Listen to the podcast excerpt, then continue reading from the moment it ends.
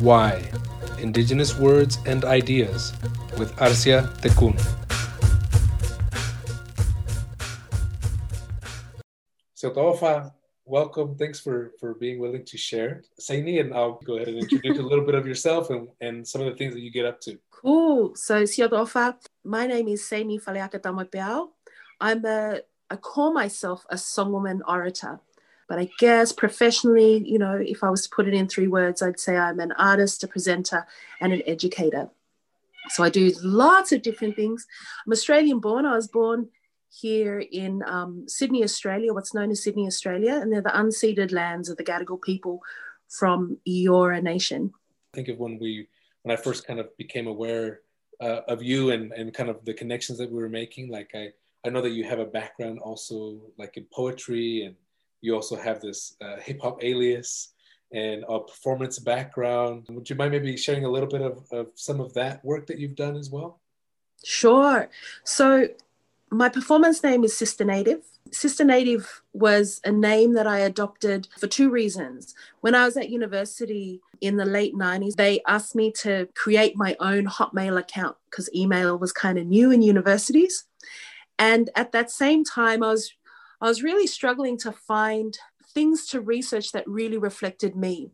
And so what I do is I'd go to the library, the university library, which was kind of new to me and also like my hiding place at uni. And I just I'd walk in past the bit that goes beep beep if you take books out the wrong way. Yeah. And I would literally just say, library, what do you have to give to me? And so and then I just find my way to a book and a book that I found this way um, in my early years was a book by Haunani K. Trask called From a Native Daughter.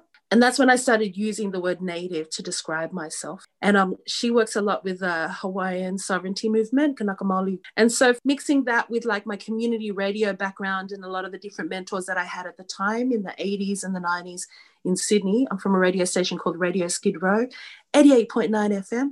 A lot of those women call themselves sister you know, sister this, sister, sister that. And so I thought, oh, okay, you know, I'll be sister and I'll be native. So my email address was sisternative at hotmail.com. Um, and that also became my performance persona. So since that time, I've been writing from that perspective as a rapper, as a poet, as a lyricist, and also somebody who performs world music, which is what you get called when you look like me in a space like Australia and you sing some songs. let the cat out the hat? A rat a tat tat, blow when the thermostat, my tropical extract never lack. There'll be no back check, my jiggle ready for combat. Dressed in my fatigues, woman wobble like a wombat. Out back and way out at the sides. Born to bring wonder with my thunder thighs. Come on, take an island trip. My Polynesian hips to dip so you can get a better grip. Soft and thick, exotic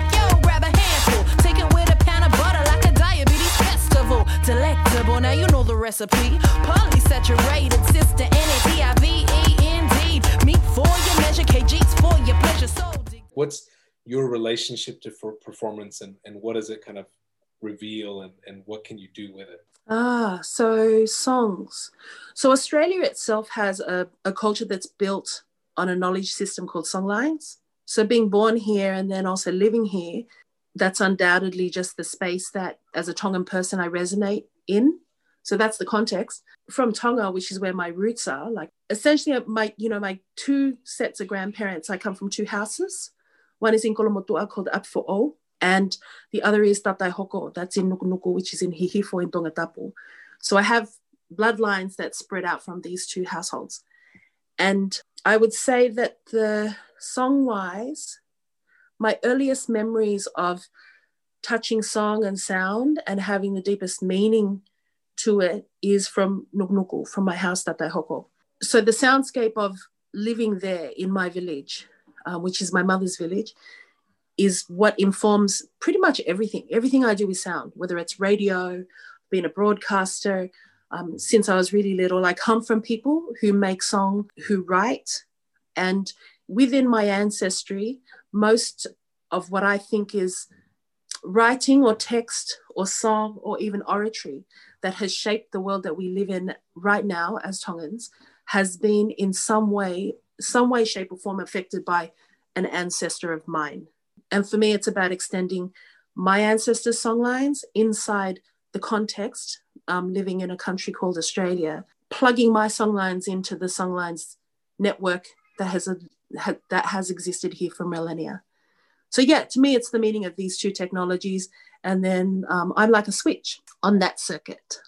Wondering if you mind sharing a little bit of uh, that journey, like different indigenous groups of people finding a relation with each other, or or because they even like song lines, like that's something that I never would have thought of until I heard you start referring to it that way, and I was like, oh wow, like that. I'd always associated with blackfellas, right? And yeah. then I was like, oh, it works so well to kind of unpack thinking about, like you mentioned, Hohoko, these genealogical excavations of sound, and what has been like your relationship in, in kind of using that and engaging with local Indigenous folks because I think that's something that I'm always interested in. Because the world is what it is now, we have so many people all over the place, and then oftentimes we overlook these these rich potential relationships that could be or that you know are starting to kind of strengthen in different places yeah totally songlines is these days like a concept especially now there's a lot of indigenous media in australia that is something that's kind of on in, in the mainstream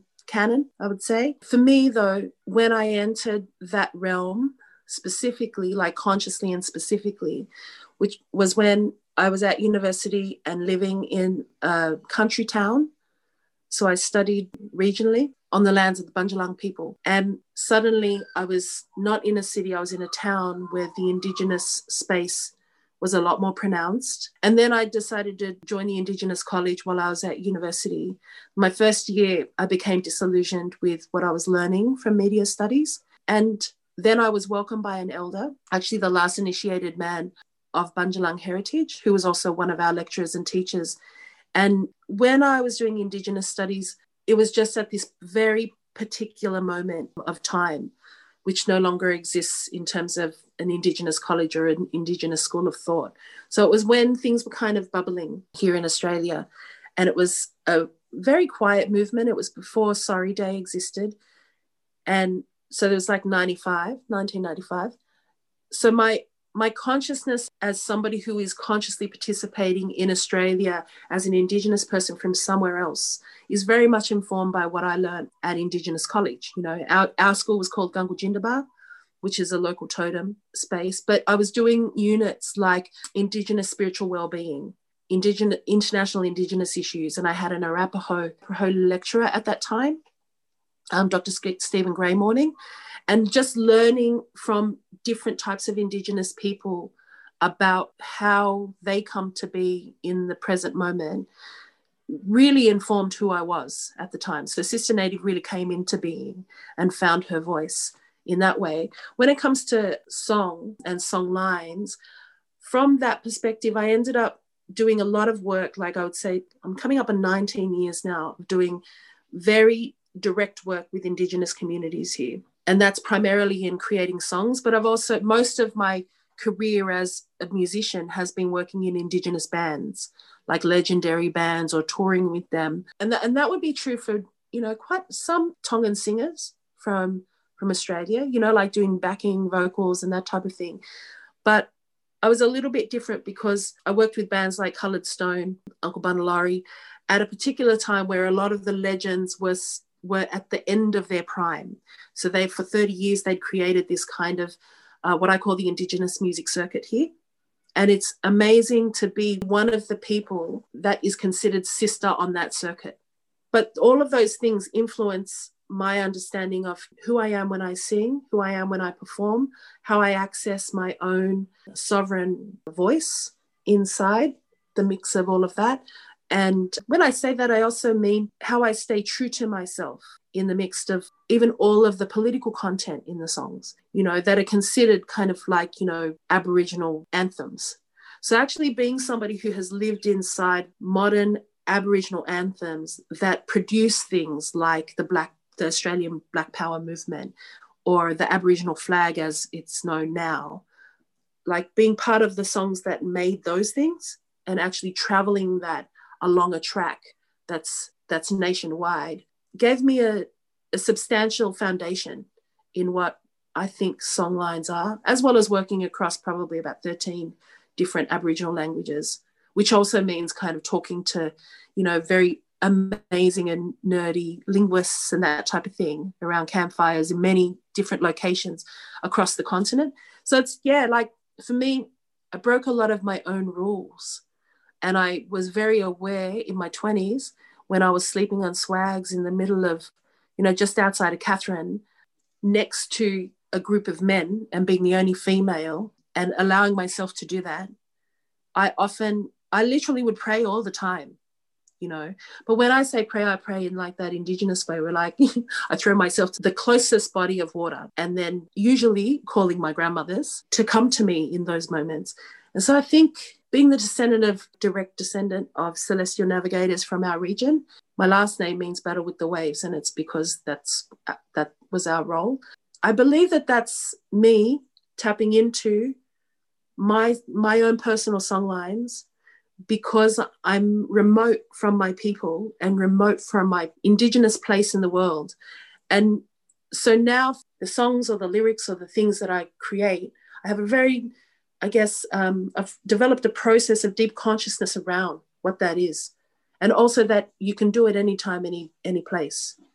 And so, yeah, I have a friend called Karen Rookie. She's a Maori curator, and she she says that she's she found her indigeneity suckling on the bosom of Australian Aboriginal people and culture and their struggle as well.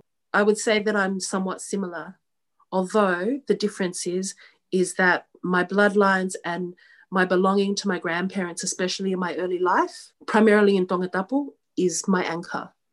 So yeah, like the songs, you know, they're there. And when I say I'm a switch on that circuit, it's quite literally that. Like you just I'm the version of that in this moment. So, in that way, everything I make, whether it's uh, I give myself to operate in whatever languages are available to me at that moment. And it's because I really do know,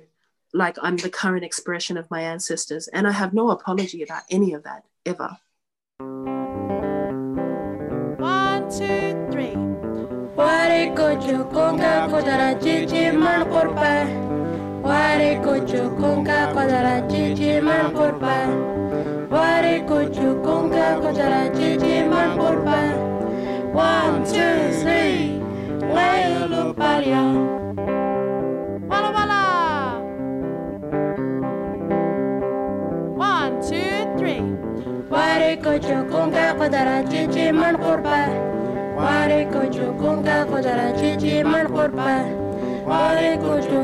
kodara chichi man purpa one, two, three. My mind always goes to what I do because that's kind of the job. Like the job of who I'm I feel I'm born to be is and what are you gonna do now? You know, like what are you gonna give more than anything? Because I feel like a lot of the time the conversation with Tongans is that we're looking at some kind of past greatness. My thing is usually about what's my contribution. And I think about my grandfather Lupeti, his son Tommy wrote Ama Ulu Ulu for our our village. I guess you would call it in Australian terms, you call it that's our dreaming site. So then that determines how then we relate to our site, our specific indigenous site in the world.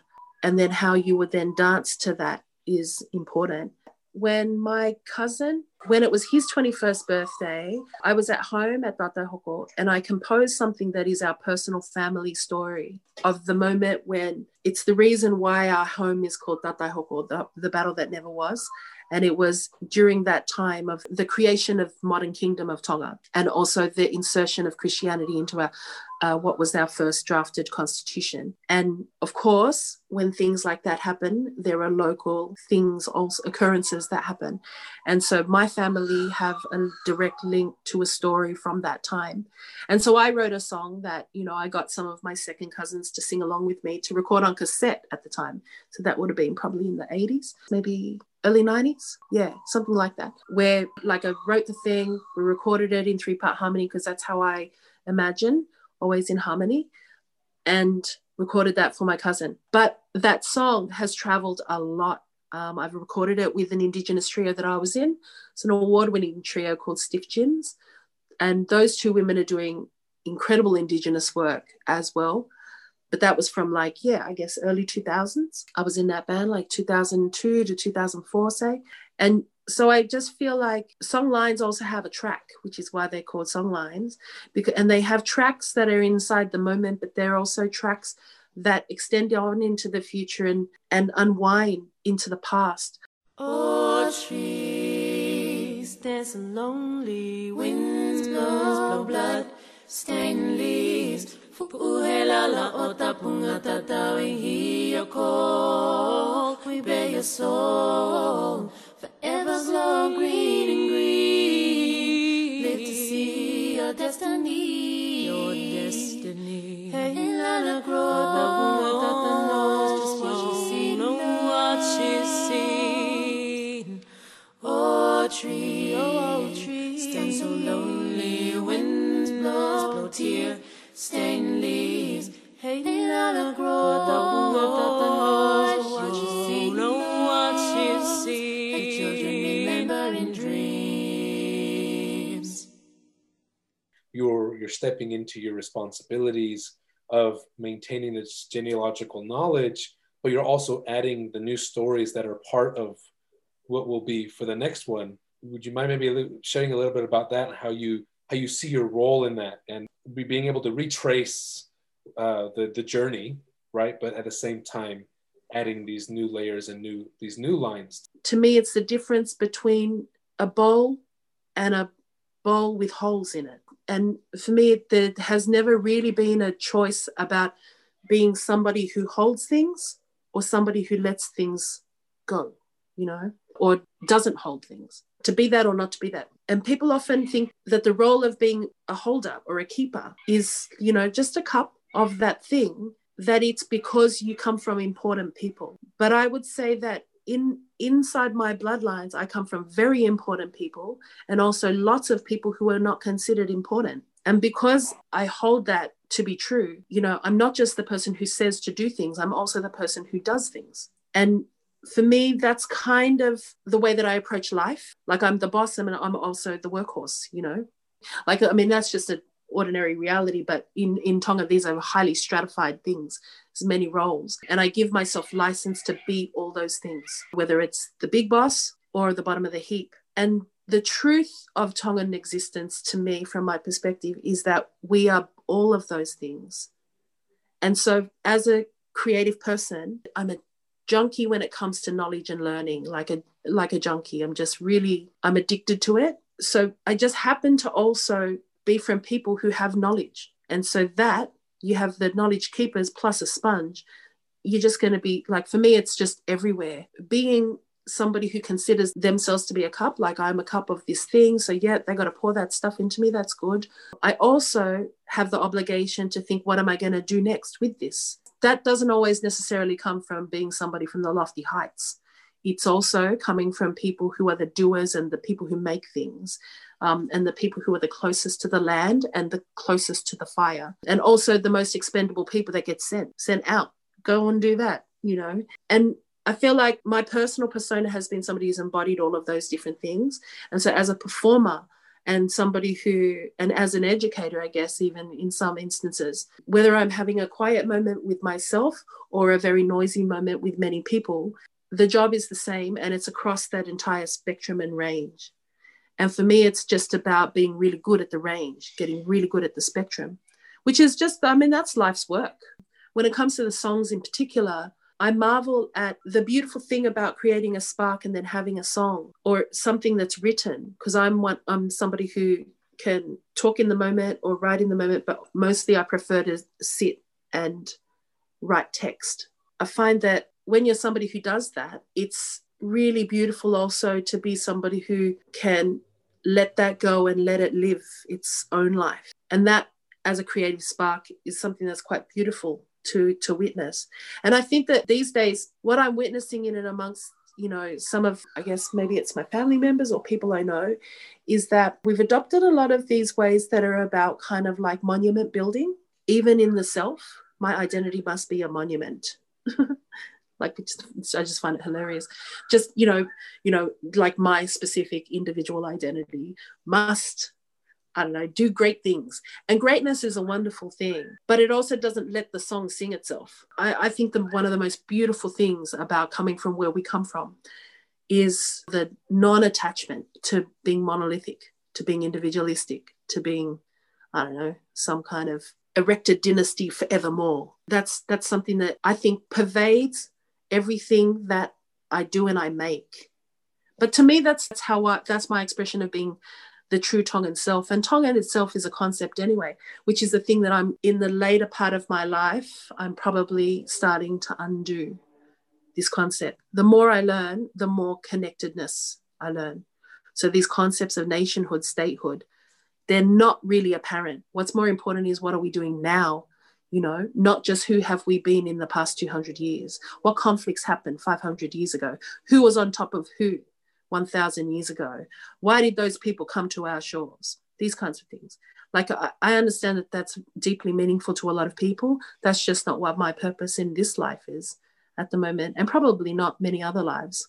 So uh, to me, the songs are an attachment to that. But what's something that I've I think it really speaks clearly to me as a person. I've got this friend who's a drummer and he's from Indonesia. And his family, what they do is gamelan music, you know, so he's a drummer but percussionist is what you call him. And he came across to Sydney to study music, you know, which is something that my mum did as well. She came to Sydney and studied music. He likes to wear a t-shirt that his his thing is he likes to wear a Superman t-shirt so he's a little Indonesian guy who like wears his Superman t-shirt and like is a beast on the drums. You know, he's a little guy, like carves it up. He's just so funny, but a very dedicated person. And when his father was passing, he was telling me this thing about, you know, he sat with his dad before he came to Australia and said, you know, like, like tell me what I'm supposed to do, you know, what, you know, something that I can keep with me always or you know some type of guiding principle and his dad said you know you already know everything because you know, we've brought you up in this musical tradition, I guess. But he said, the thing to remember, the only thing I want you to remember now that you're going to learn these new forms of things like classical drumming and all of this kind of thing, drum kits. And he he totally has mastered all those things coming from this traditional practice.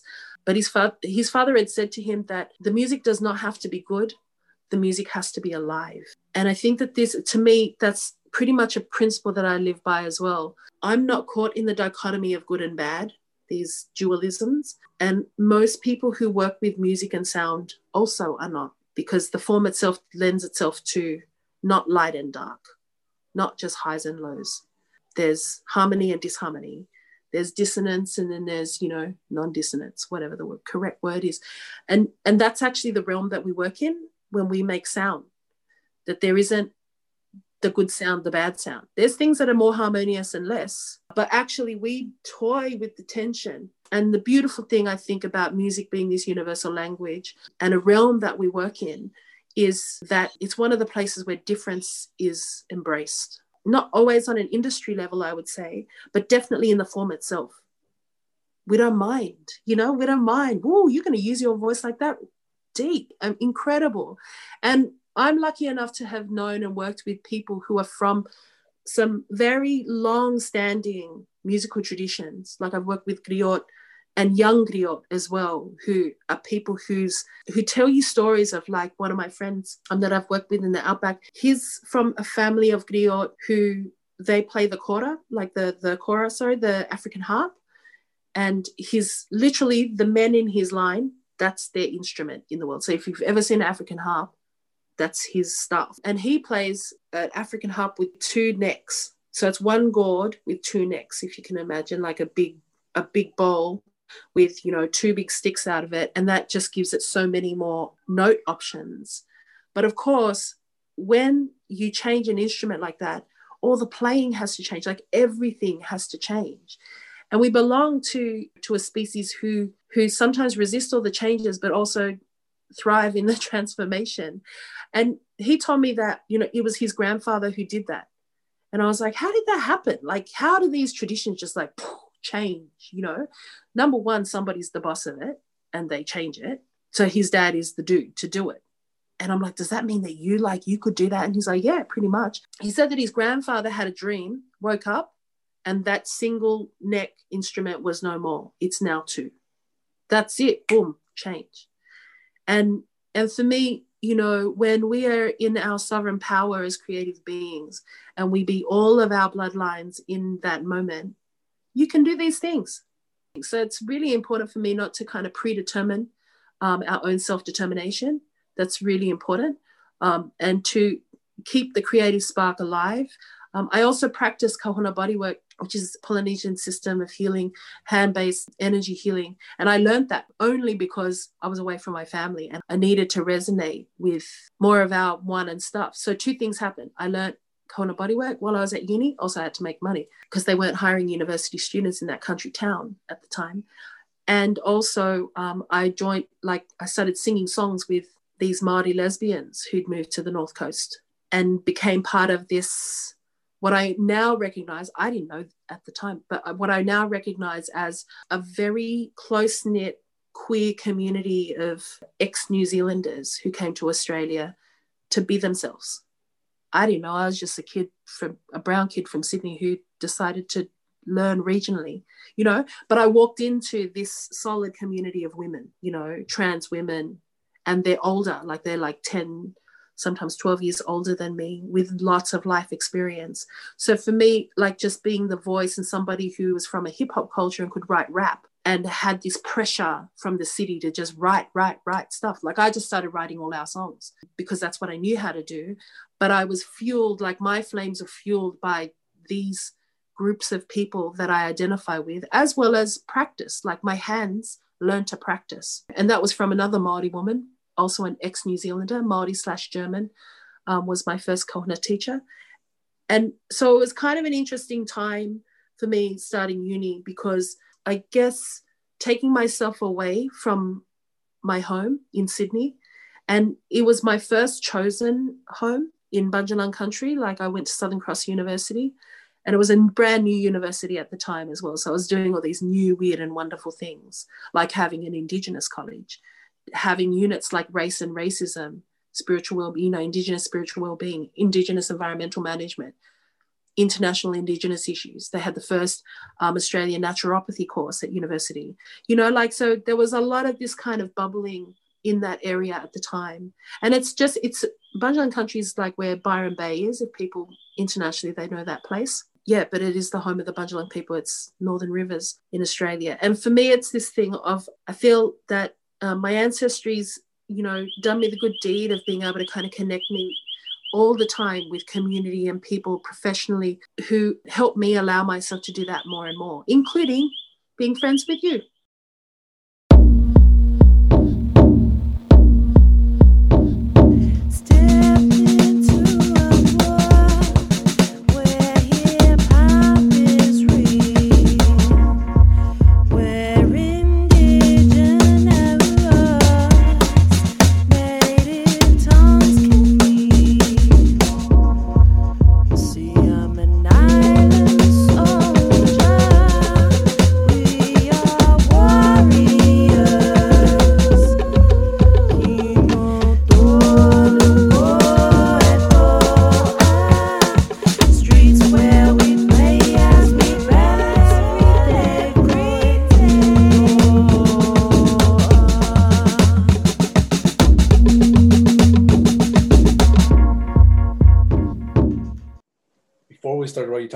tumbleweed and being able to moving where the wind blows uh, instead of going against it.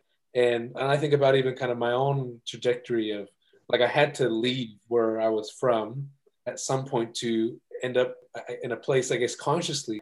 There was a time that I, I think about even in my past that uh, had I remained isolated, that wouldn't have happened, right? And and so thinking about you know instead of resisting that constant flow and movement that exists in, in a living world. And even when you talk about um, identity and, and even deconstructing the nation and thinking, wow, I mean, this that was invented at some point in time, right? And so, how do you see like the way that you're able to see these things and and and constantly move with this flow, the role of uh, whaka, uh, and whakasiasi? And maybe like, what does that mean to you, and how do you see it? Because the fonua is living and changing, and so Dasi is part of it, but it's a it's a small moment in this this longer genealogy. Anyways, I'll let you um, kind of explain it. That's just kind of what's going through my mind at the moment as you've just shared.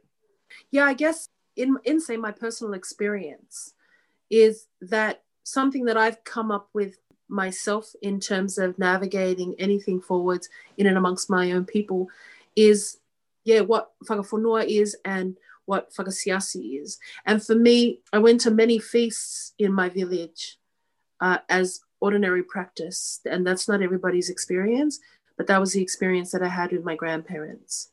And from that experience i was always in the seat of the fakafonua which is why i was at those feasts at all. And that seat that used to be ahead uh, before the Fakasiasi seat. But now who I am these days, now that like the generation before me, so the generation after my grandparents, there are lots of people who are important people in the church from my different lineages. And I guess for me, it's about the spatial reality of when you sit somewhere, then you know where other people sit. And for me, I have my own personal experience from a time, but time itself also moves. So, what I've seen with the moving of time and the moving of people is that now the Fakafonua seat and the Fakasiasi seat in the feasting moment are now directly opposite to each other. And that's international. So, different feasts I've sat at. I'm still in the Fakafonua seat often when it comes to my own kainga, but there's also the person sitting opposite, being that Fakasiasi person. Now, these days, especially inside my lineages, one person would be both Fakafonua and Fakasiasi. And this is kind of like the interesting thing, given what our hohoko tells us about who we, what our position was at different t- periods of time.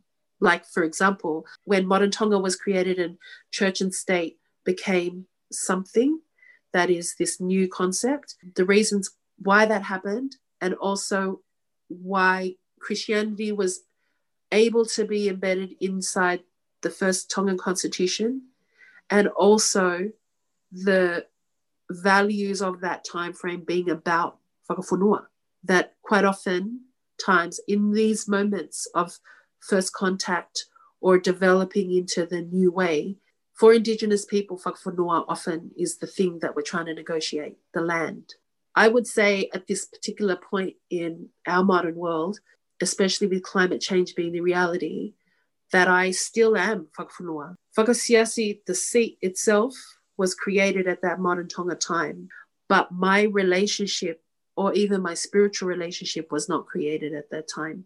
And for me, that's kind of like what my positioning is not to say that that's not fluid and that um, I don't have a very extensive Christian upbringing, but I would say that's kind of true for any Tongan, right? These days, um, and also changing. You know, I know there's a mosque and a and there's lots of other things going on as well in Tonga in that spiritual realm. So maybe even the word siasi would change. Um, I would imagine that if we're, say, for example, in a Tongan Muslim village or even a Tongan Muslim household, you know, or um, a Tongan, um, there's what's that one Baha'i household that perhaps if they don't use the word siasi, at the moment that's what is used, but there will be a time, quite possibly, especially with diaspora, where that the word itself, the language itself must change. And so I'm really interested in those types of things or the meeting places of that or how how different people disassociate and disassociate.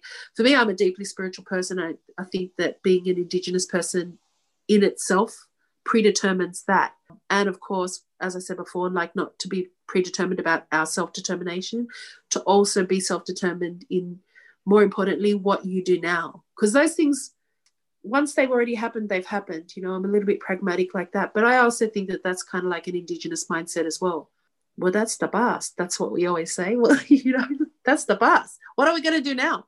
You know, who are we this moment? Jeez you know because really that's all we that's all you've got but more importantly for me, I like to create or choose or make decisions and take actions based on things that I know resonate well with my ancestors. prophet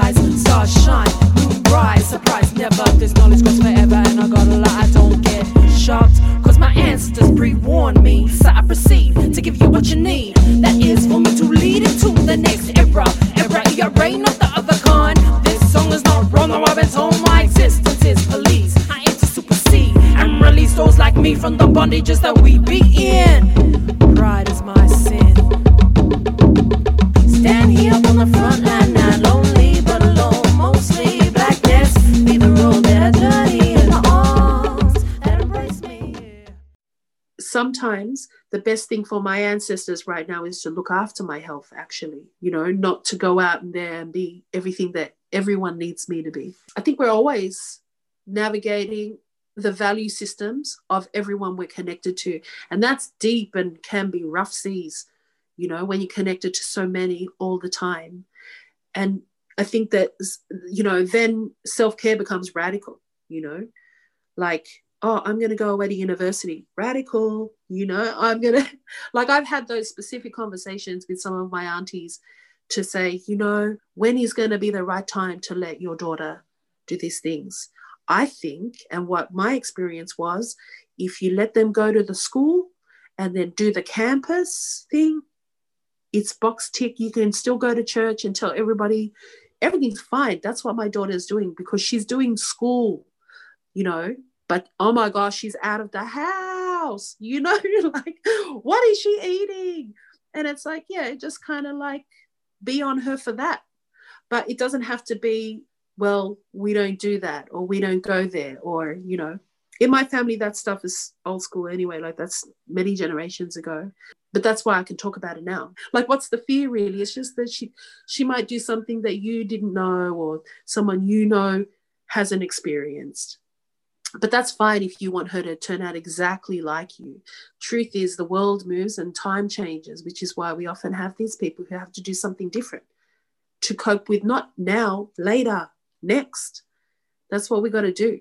And so, yeah, for me, it's th- that thing of I navigate that because that's something from my own personal experience. Yeah, I feel like from a lot of people who lived in Tonga and weren't born in Australia and you know had the same experience as me they often say that that myself and my siblings are lucky because we got to experience at a particular time like in the late 70s and early 80s like almost like a golden moment of Tonga you know and the changes that were yet to come I would say that's true, but I also think that that's also because that's what my family made it and that's what I made it, you know, because a lot of those people are no longer here. And that just fortifies exactly what now I have to do and now what I push you know my siblings and perhaps my cousins and my community a little bit too far to do.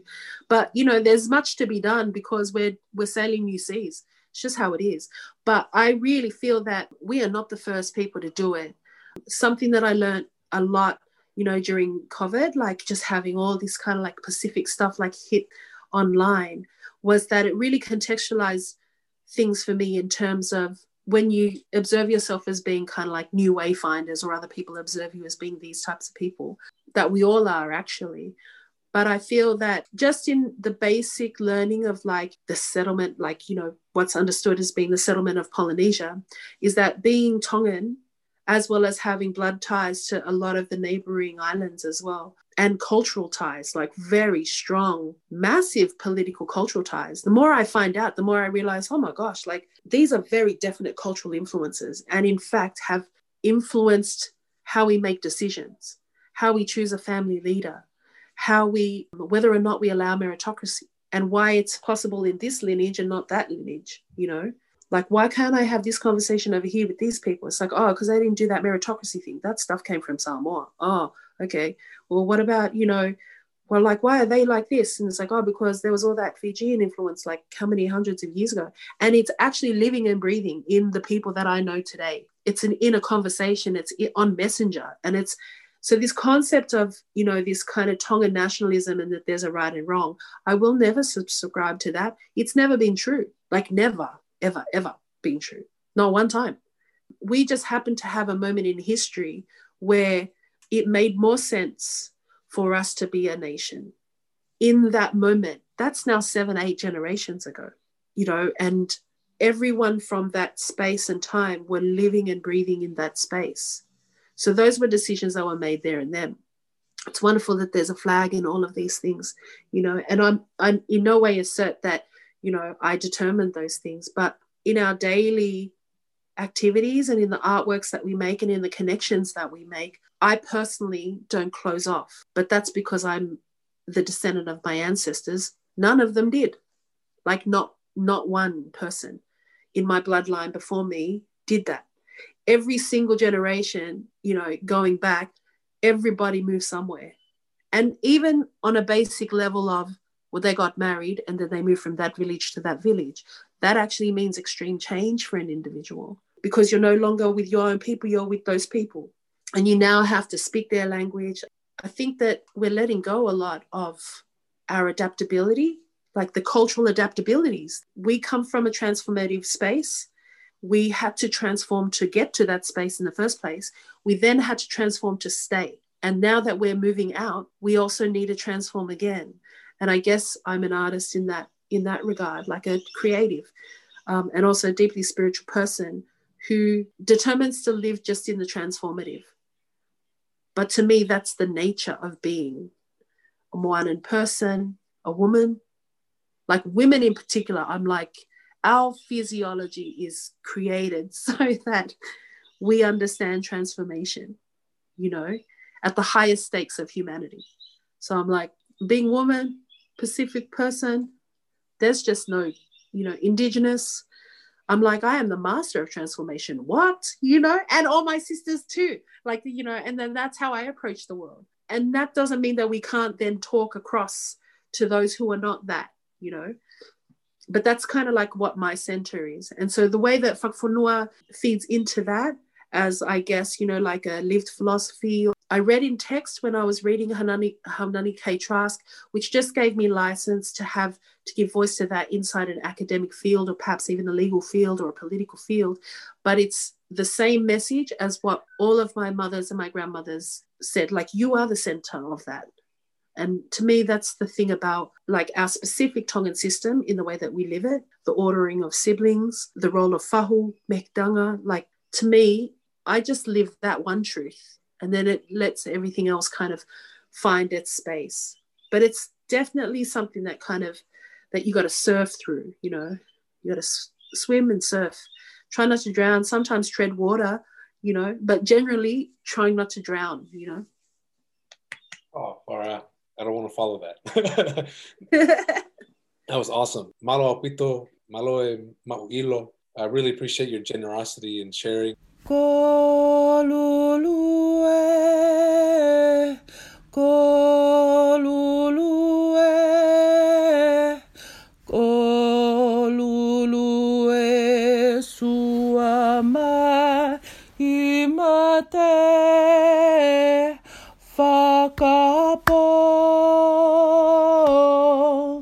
Suamai, suamai, whakapo. Sua mai, sua chu. Chuu! tu la tu e peitonga mo akai toke lau ia. Ia. tu la tu e peitonga mo akai toke lau ia. Ia. Ia.